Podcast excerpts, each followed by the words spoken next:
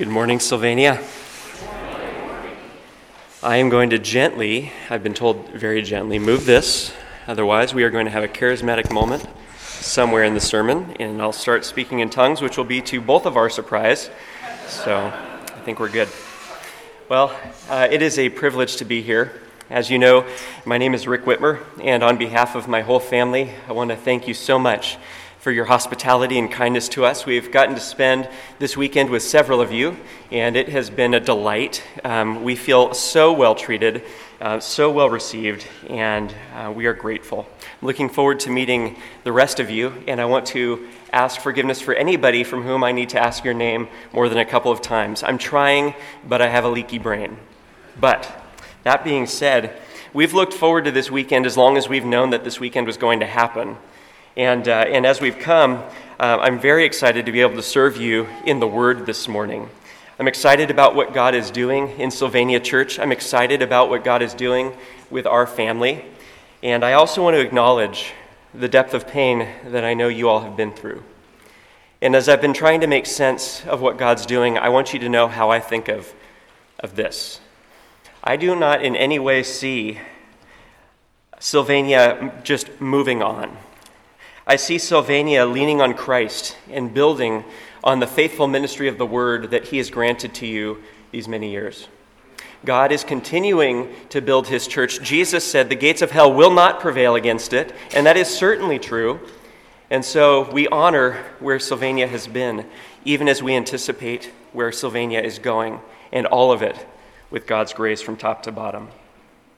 And to that end, it's my privilege to preach to you this morning and in the next Lord's Day.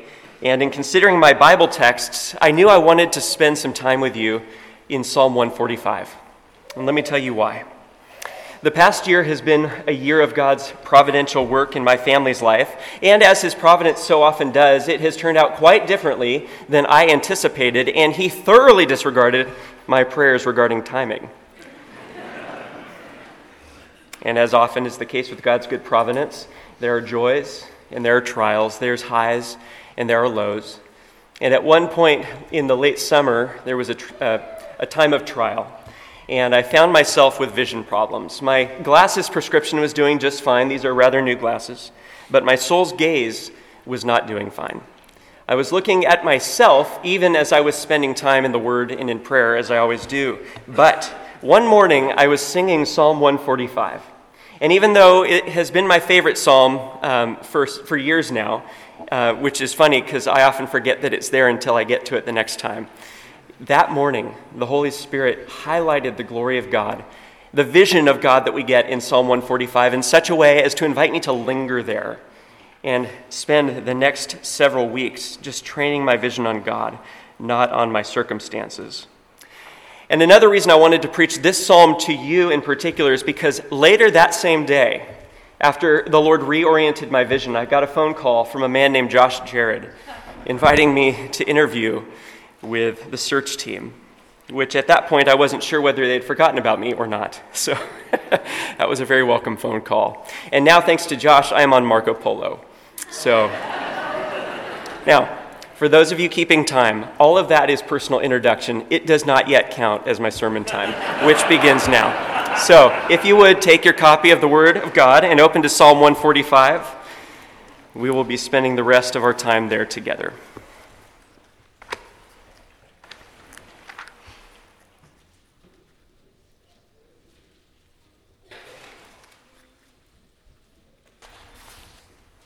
And if you would please stand for the reading of God's word.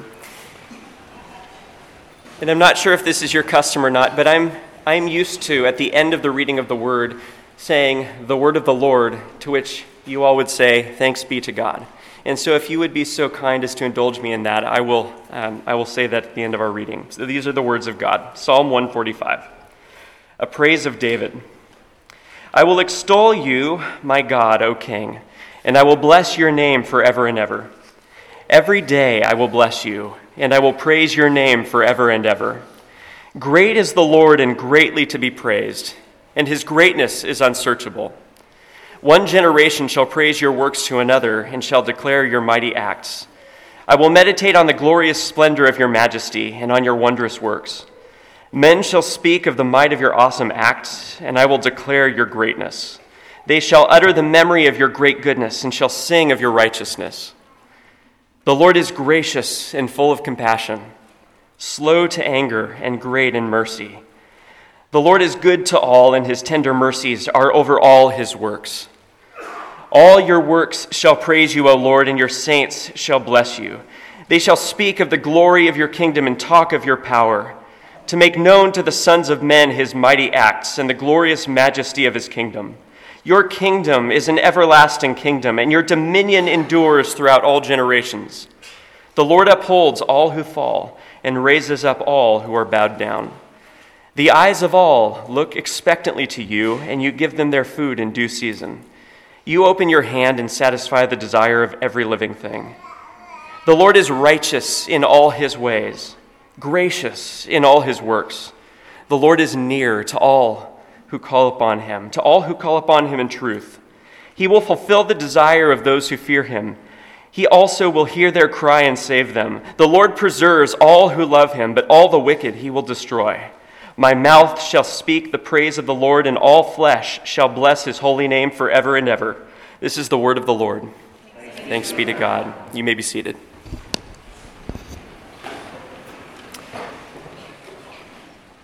Now, all of the Psalms are inerrant, inspired, infallible, essential, wonderful. They have nourished the church as long as they've been around. And some of the Psalms suggest that they have a special place in the hearts of God's people.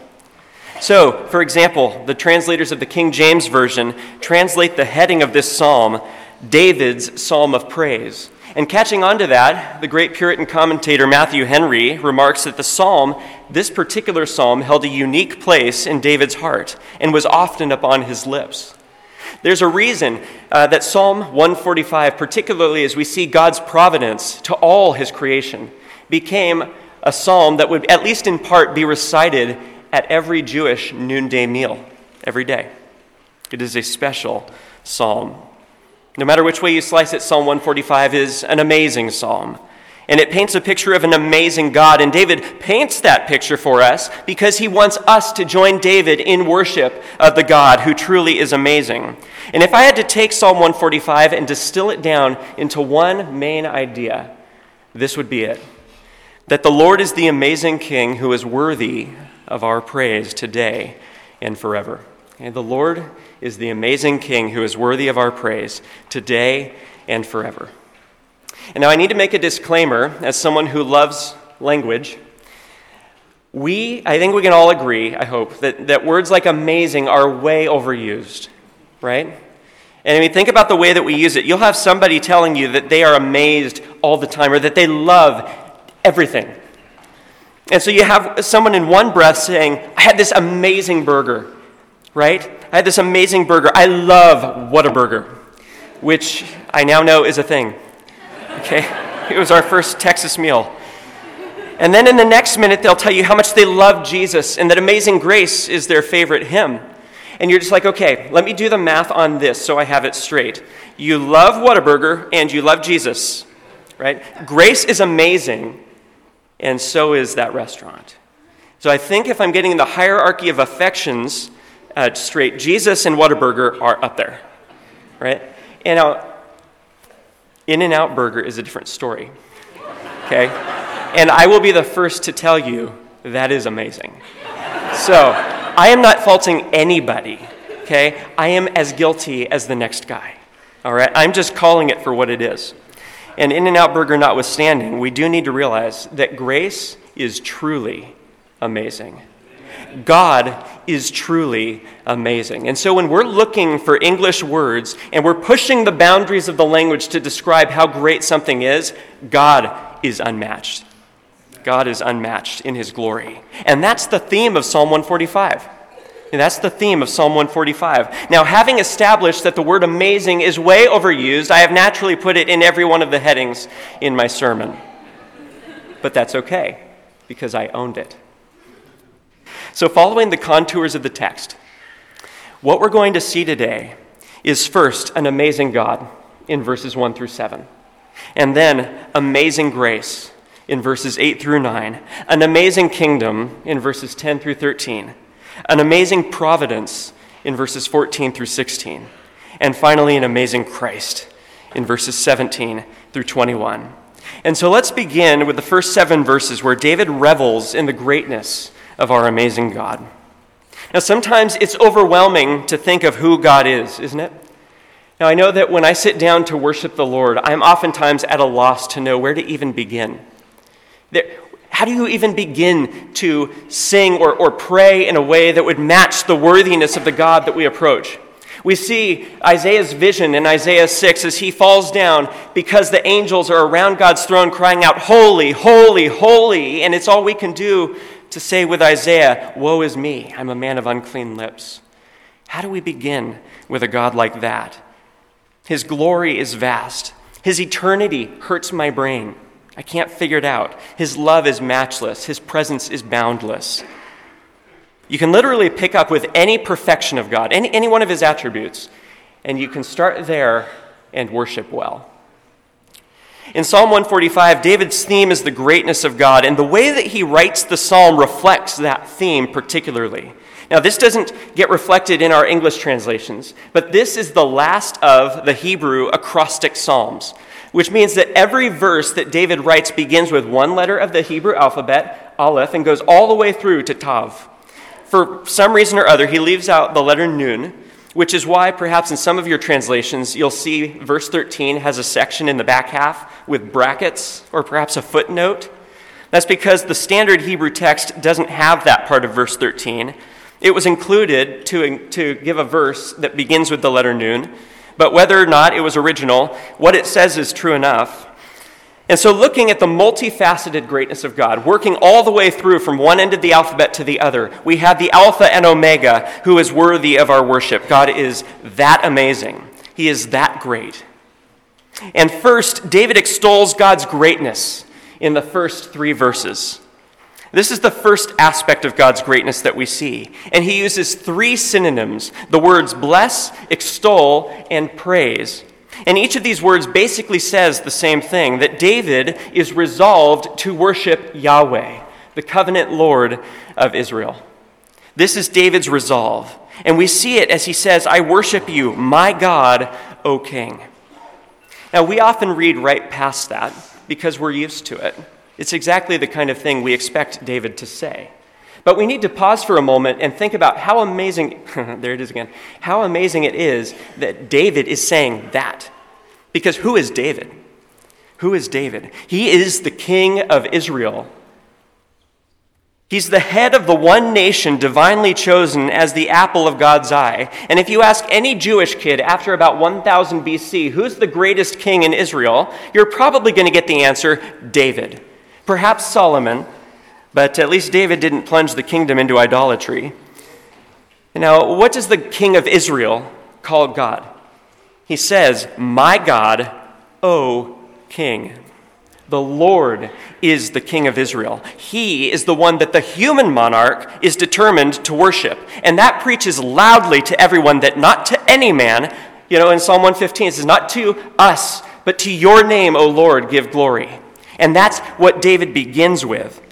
God is the Lord who is worthy of all glory and honor and praise. And if we have any sense as Bible readers, we are going to follow David's cues there and determine that David's resolve will be ours.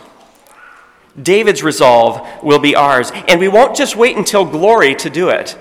And based on the way that you sing as a church, you're not waiting till glory to do it. You're doing what David does in verse 2.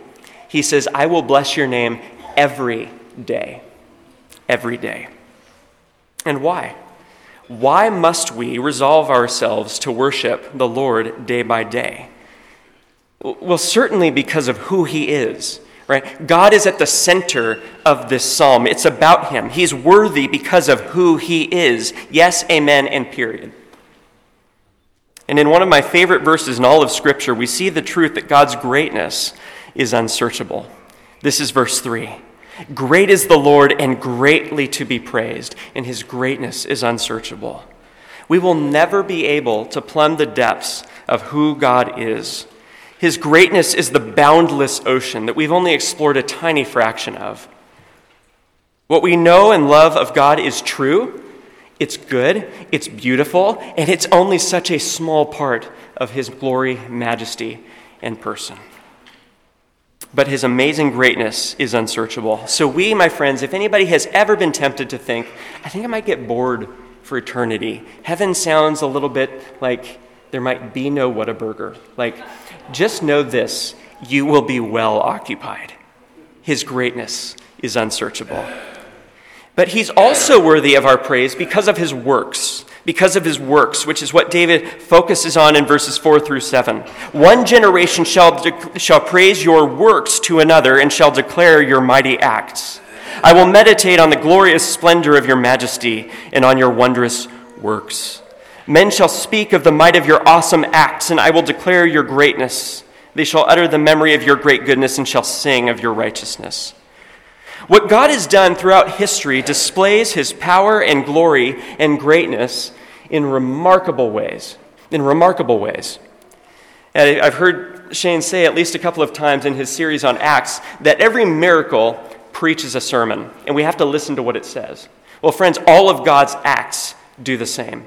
And so David focuses in on the wondrous works of God in Psalm 145, which harken back to everything that's come before that and so we can imagine what David must be thinking about when he says that one generation shall declare your works to another.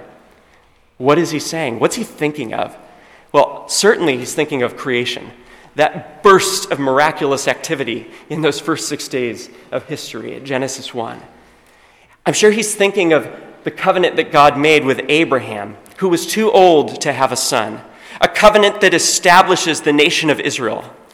Of course, he's thinking of the Exodus and the, the, miraculous activity that God did to bring his people out of bondage in Egypt and into the promised land.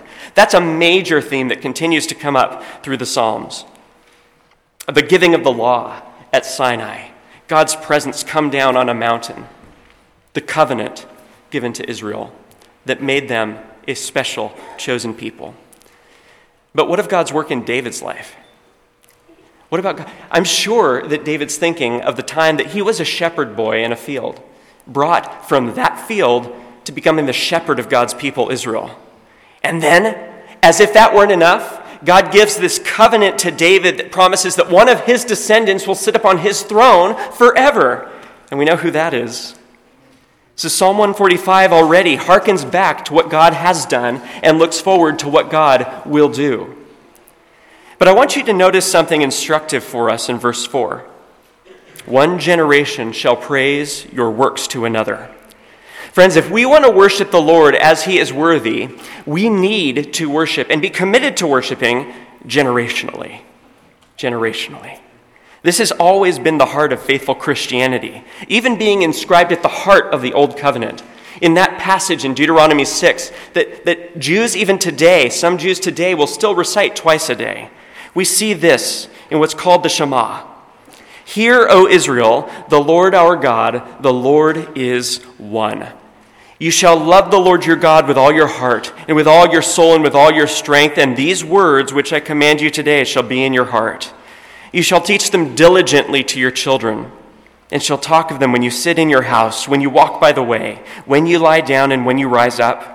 You shall bind them as a sign on your hand, and they shall be as frontlets between your eyes. You shall write them on the doorposts of your house and on your gates. In other words, at the center of your family rhythm is God. Okay? And not just for your family, but for your family's family, and on down through the generations. One generation shall praise your works to another and shall declare your mighty acts. Friends, this is what Christians do.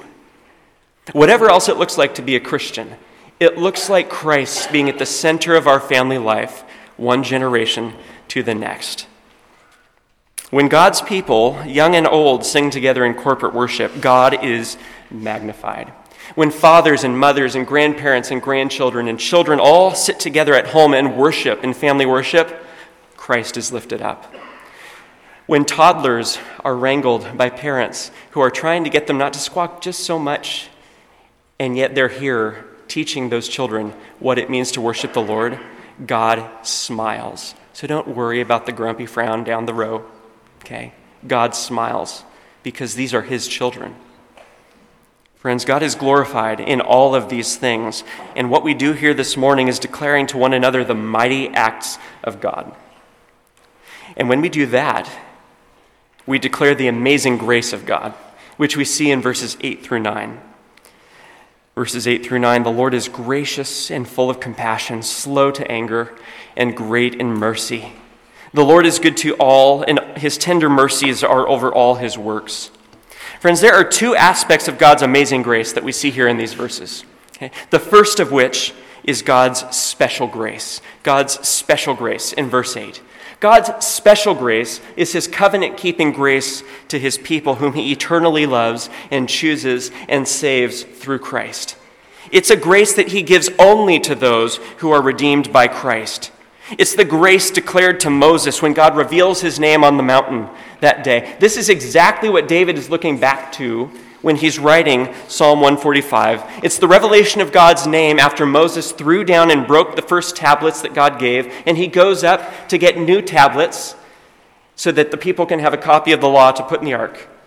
He asks God, Show me your glory. And God says, I'm going to pass by, but you're going to see my back. You can't see my face and live.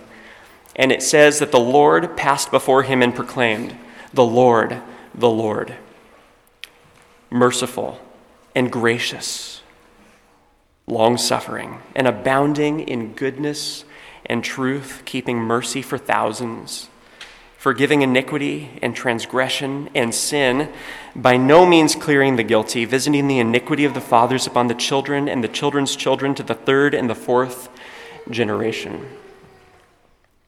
Now, friends, look at the contrast there. God promises love and patience, goodness and truth grace to a thousand generations. And then for those who are committed to iniquity, he only goes three or four generations out. So even in his judgment, do we not see the gracious heart of God? Do we not see his character? And I don't know who here needs to hear this, but friends, if your vision of God the Father is one of an, a father who's standing ready to just pounce on you every time you step out of line, every time you once again do that sin that you've been struggling with, Remember, when God told us who He is, He used the words merciful, gracious, long suffering. And as has been well pointed out by many throughout church history, including John Owen, what more could the Father do to convince you that He loves you, like the smile kind of love, than that He gave His only Son? He did that, right? He did that. This is God declaring his character, which is a saving character. And David's looking at that. The first recorded declaration of the gospel was in Eden, when right after Adam and Eve fell, God promises that one of the woman's seed would crush the head of the serpent. And so we see the anticipation and promise of Christ from the very earliest pages of Scripture. And that is the gospel that is progressively revealed throughout Scripture and that David is proclaiming once again as he looks back to God's declaration of it again on that mountain. The Lord is gracious and full of compassion, slow to anger, and great in mercy. And therefore we need Jesus. So hang out with me here for just a moment. What's the season in which we find ourselves? It's Advent, right? It's Advent, a season of anticipation, each week building up to the coming of Christ through a series of themes, beginning with hope last week, and now this week, continuing with peace, next week with joy, and the advent of Christ is the culmination of the hopes of all God's people from the beginning of time. And so everything that happens under the old covenant calls for, cries out for Jesus to come that we may have peace. The law was given through Moses, but grace and truth came through Jesus Christ. The grace and compassion and patience and mercy of God in Psalm 145 cry out for Advent because without Advent there is no peace. And thanks be to God, we've celebrated many Advents. What do we know about ourselves? Well, each of us is created in the image of God, we know that we are also children of Adam. And because of Adam, our federal head, because he fell in sin, each of us are guilty sinners, both by nature when we're born and by choice as soon as we have the capacity. We're each subject to the just wrath of God and unable to save ourselves, which, as they say, is quite a pickle. We're each subject to God's judgment, and our most seemingly righteous works, the prophet says, are but filthy rags in the sight of the Holy One. And so when God says that his name includes things like grace and mercy, we say, Oh, good. Phew. I think of what GIF I would use if I was talking to a friend on text about that. But God is holy and just and good. And so here's the beauty of the gospel He cannot overlook sin, He must judge it. Right? And he does that. He has to do that because he's exactly the kind of God we want. Can you imagine the tyranny of an unholy God? Can you imagine the bad news of a God who rules over all things and ignores evil? That's called anarchy. But we don't have a God like that. We have a God who's just. And that good news about God becomes bad news for us who know that we are worthy of condemnation. And because our sin has plunged us into the chaos and brokenness and sorrow of condemnation, so how could God possibly be merciful and gracious to sinners like us? Advent. The advent of the Christ child, the second Adam, born to save us from our sins by dying on the cross and rising from the dead. That's what's so good about Christmas. That's what Linus told Charlie Brown. Okay. Glory to God in the highest, and on earth peace, goodwill toward men. That's my text for next week, but yes and amen to it today. And in verse 9, we see a second aspect of grace, which theologians call God's common grace. So if we see his special, his special grace in verse 8 to his people, we move over to his common grace to all the world in verse 9, as he is extending his tender mercies over all his works. So, if he's gracious and merciful to his redeemed people in a saving way, then he's good to all and shows his tender mercies to all creation in a common way. In a common way. So, common grace, if I was going to define it for you, common grace is any blessing that God gives to anybody short of salvation. Okay? It's the rain that falls on the righteous and the wicked, which is the reason Jesus tells us because your Father is like that, therefore love your enemies because that's how your father treats his enemies. He gives them rain. He grows crops. He grows crops for Christian farmers, Hindu farmers, and atheist farmers. Okay? Like, that's common grace. It's not that we deserve it, it's that he's blessing us with it. And we know that David has this common grace in mind in verse 9 because the recipients of this goodness are everybody. And we know that not everybody is saved. Okay, the scripture's so clear about that. So he isn't talking in verse 9 about forgiveness. God has compassion on his enemies and feeds them, but that doesn't mean they're brought into the covenant relationship with him through Christ. It just means that he's a gracious God. But not all grace brings with it saving grace. Okay, it's God's common grace. And while his enemies deserve immediate judgment, as each of us do by nature, he nevertheless loads this world with blessings from the top to the bottom. He's that good. And David keeps racking up reasons. I mean, we could go, okay, that's enough. I think we're good. That will get us through the week, right? In our private worship in our family worship. But David keeps going. Okay? So God is great. His works are amazing, especially his works of redemption, the incarnation, the perfect obedience of Jesus on our behalf, his atoning death in our place, his glorious resurrection and ascension, and his reign and enthronement at the right hand of the Father as the King of kings and Lord of lords, you're like, that's amazing. And you're like, yes. Yes, it is. But in verses 10 through, 10 through 13, David proclaims God's amazing kingdom on top of that. His amazing kingdom. And so, if Yahweh is the divine king and Christ is enthroned as King of kings and Lord of lords, then what is his kingdom like? What is his kingdom like? And in verses 10 through 12, he tells us that it is a glorious kingdom. All your works shall praise you, O Lord, and your saints shall bless you. They shall speak of the glory of your kingdom and talk of your power to make known to the sons of men his mighty acts and the glorious majesty of his kingdom. Not all kingdoms are created equal, right? Like we're very familiar with the concept of kingdoms and nations and territories. So our world has known countless empires through the years, many which have come and gone, many of which are still here today, some of which are extremely weighty, like the Roman Empire, Others, which bear the scorn and shame of gross human rights violations, economic oppression, and religious persecution, like the hermit kingdom of North Korea. Not all kingdoms are created equal. And none of them are what everybody wants. None of them are what we need. Okay? There's one kingdom that is truly glorious, that is defined by truth, goodness, and beauty, justice and righteousness, and that is the kingdom of God. The kingdom of God, anticipated under the old covenant in the kingdom of Israel, declared by Christ as having come in the new covenant, and looked forward to when Jesus returns to consummate the ages.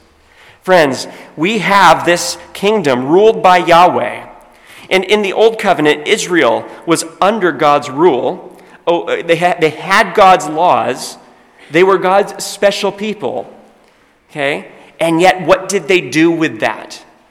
They squandered the wealth of what God had given to them. They squandered the blessing of being God's chosen people. So much so that in this climactic vision of God's glory leaving the temple in Ezekiel 10, Ezekiel has shown how the leaders of Israel are in God's temple worshiping idols. And God says, I'm out. I'm out.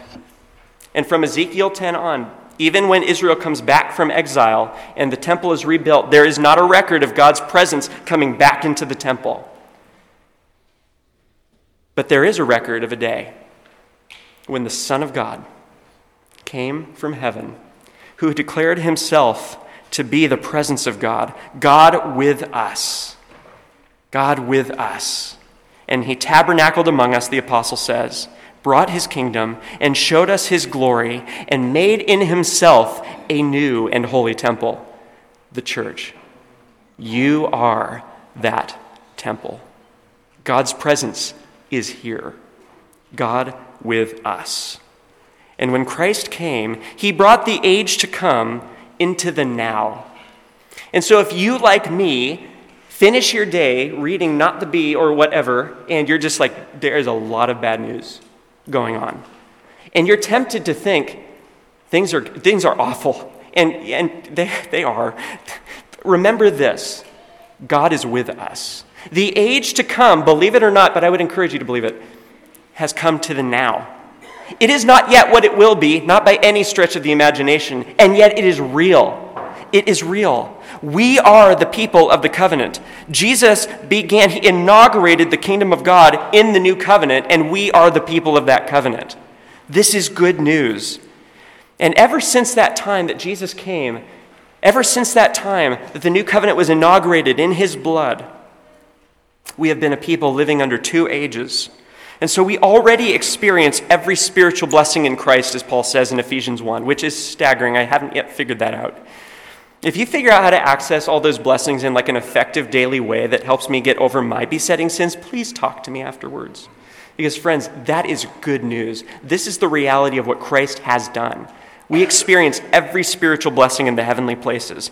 And yet, the fullness of that age is not yet here until Christ returns and he finally banishes sin and death and the devil forever. And that day is coming. That day is coming. And so, we, what are we to do as the redeemed citizens of that kingdom now? Well, David tells us, he tells us in Psalm 145. He says in these verses that it is the saints who bless the Lord and speak of the glory of his kingdom and declare his mighty acts. Friends, that's called worship. That's called worship.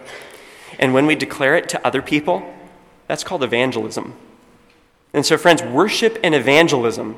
If you ever wonder, what am I supposed to do today? I, have kind of lost, I feel dr- like I'm adrift. I've lost my sense of purpose. Why am I here? My career test didn't tell me. Well, friends, go to Psalm 145. You're here for worship and you're here for witness. We speak of the glory of the kingdom that we are a part of, God's kingdom. We speak upward to God in worship, and we speak outward to each other in worship as we declare God's mighty acts, and outward to our neighbors and friends and relatives, and in the missions that we do in evangelism. Now, I don't know about you, but if I'm going to spend the rest of my life doing something, I want to know it's worthwhile right? There's nothing worse than starting a task that you know is just meaningless. You don't know whether it's going to work out or not. And the good news on that front is in verse 13. What kind of kingdom are we making known to the world? Well, not just a glorious kingdom, but an eternal kingdom. Your kingdom is an everlasting kingdom, David says. It will last forever. And it's not just a future kingdom, it's a present kingdom. And so God's rule under the Old Covenant, as we see, had so much opposition to it, so much rebellion, so much sin, so much idolatry. But listen, even as Israel was in exile to Babylon, the prophet Daniel had a vision, and we're told what happens to the kingdoms of the world when Christ comes with his kingdom. It's that great vision of the statue uh, in Daniel 2, and we see Babylon as the head of gold. We see Persia as the chest of silver. We see Greece as the thighs of bronze, and then Rome as the legs of iron, and then the iron and clay feet. And then in Daniel 2:44 it says that in the days of these kings, okay? That's the intertestamental period, the time between the, the testaments. In the days of these kings, okay, the God of heaven will set up a kingdom which shall never be destroyed, and the kingdom shall not be left to another people. It shall break in pieces and consume all these kingdoms, and it shall stand forever. And friends, the, the rock that comes and crushes those kingdoms, the rock is Christ. The rock is Christ. So Advent is a time of anticipation and a time of remembering, right? We anticipate the coming of Christ, God become flesh for our salvation, right? Leading up to Christmas. But Advent also remembers when Christ came in time and brought with him a kingdom which shall never be destroyed, which has been growing. And then it's also a time of anticipation that one day that kingdom will come in its fullness when Jesus completes the work he began and has been doing ever since we have a very active king. There's no lame duck kingship with Jesus. Sylvania Church, we serve a king whose rule and reign will never fail or fade.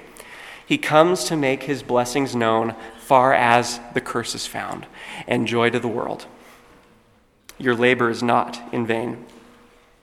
So we have an amazing God of amazing grace with an amazing kingdom and then turning God's greatness into another light for us to marvel even more. David shows us in verses 14 through 16 God's amazing providence. God's amazing providence. So we see this rhythm in Psalm 145 of his greatness and works shown to his redeemed people who praise him, and then we go over to the realm of the whole world as God's kindness is shown to all. And then we move back over to the realm of His special grace as His saints worship Him for His kingdom glory. And now we're back over here as focusing on the whole world, we see God providing what every creature needs to live. Okay?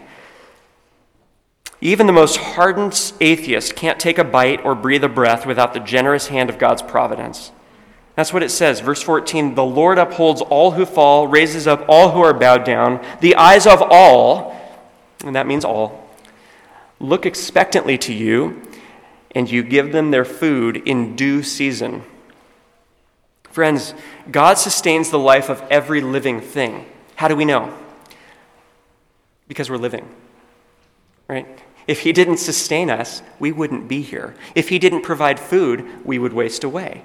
Every living thing, whether it's using that breath to praise God or to curse Him, is being provided for by God. And verse 15 says that the Lord gives food in due season, which means that the Lord gives food at precisely the right time, sustaining what each of his creatures needs to live as long as he's ordained to give them life. Now, of course, this echoes what Christ taught us to pray, doesn't it? Give us this day our daily bread. But, friends, I would suggest this goes way beyond that. I think there's also a special layer here to this. Because what is our greatest need? Is it not salvation? We can, be, we can have full bellies every day of our lives and live to be a hundred and go straight to hell. But we need salvation more than food. And what did our Father who provides our food do to provide our salvation? And when did he do it? Well, Paul tells us in Galatians when the fullness of time had come, God sent forth his Son, born of a woman, born under the law, to redeem those who were under the law, that we might receive the adoption as sons.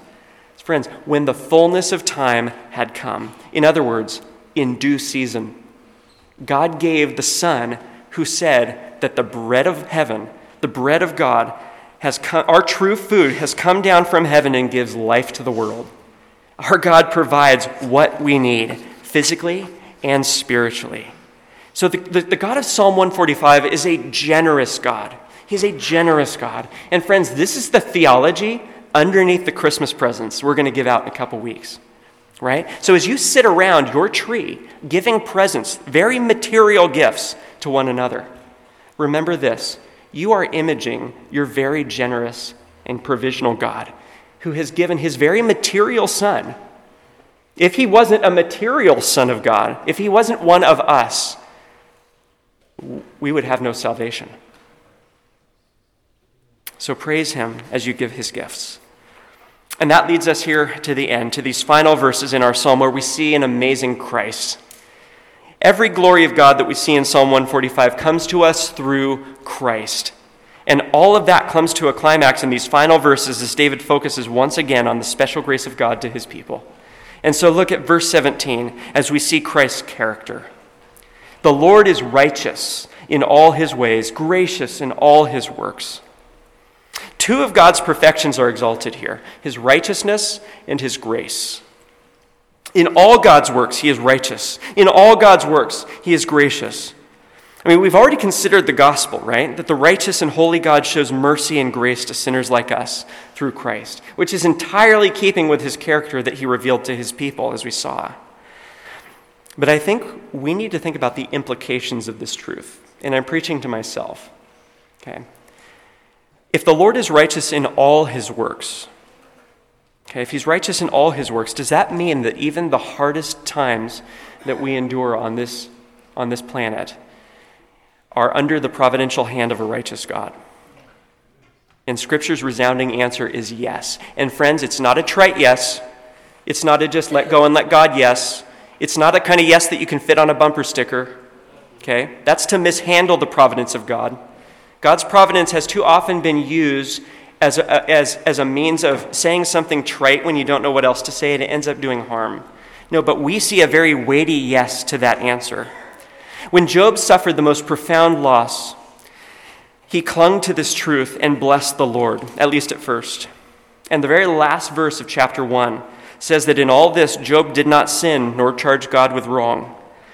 And if we cling to the truth of the God we see in Psalm 145, it will strengthen and be an anchor for our souls in the darkest of days. And I know you know what that means. It doesn't make it easy, but with his help, we'll be able to say with the psalmist in true worship, You are good, and you do good. We cling to that category, and it's an important one in theology, of mystery. We don't know what God's up to all the time, He just doesn't tell us. But we know that whatever He's up to, He is always good. And there's my Baptist coming out. God is good all the time. All the time? And in verses 18 and 19, we see the salvation given in Jesus Christ. At this time of year, we especially remember the name of Christ prophesied by Isaiah and given in Matthew 1, Emmanuel, which translated means God with us. The Lord is near to all who call upon him, to all who call upon him in truth.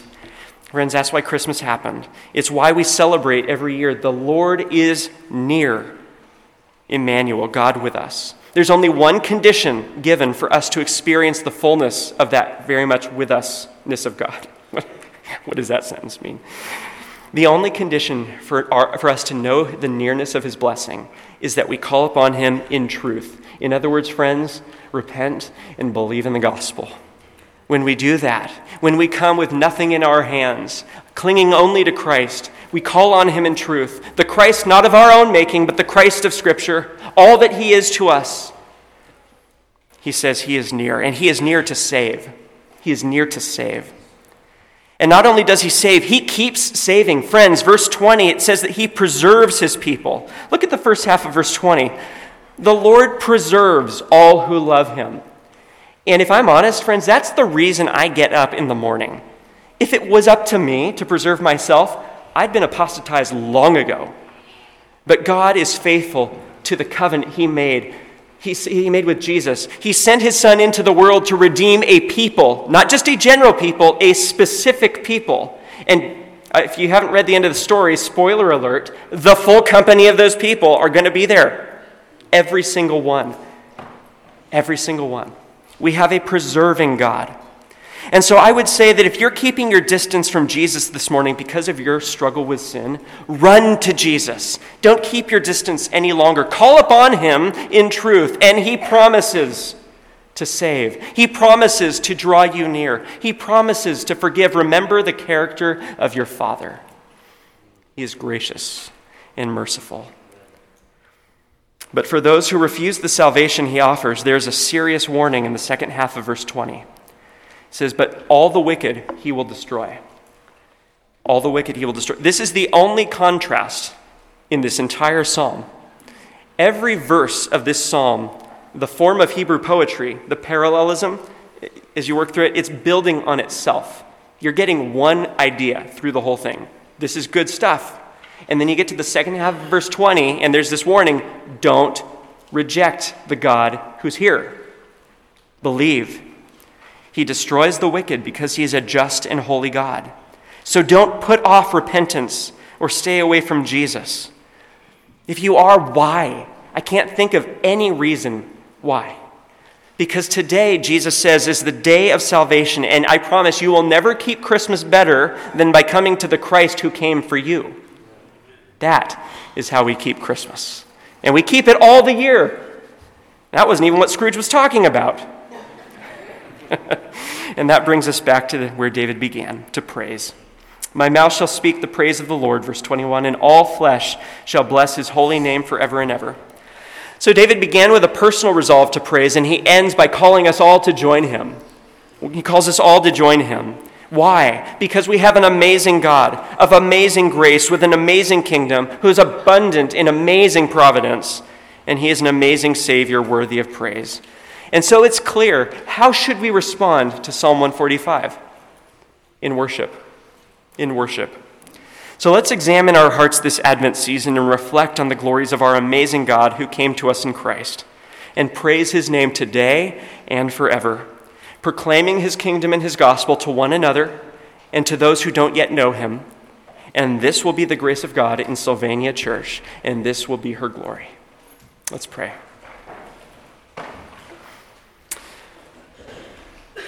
O oh God and Father of our Lord Jesus Christ, we are humbled and amazed in the most profound way when we come to you as we see you here for us in this psalm. These are remarkable words. We praise you for your kindness, your mercy, your love. We praise you that Jesus, you came at the fullness of time that we might have life.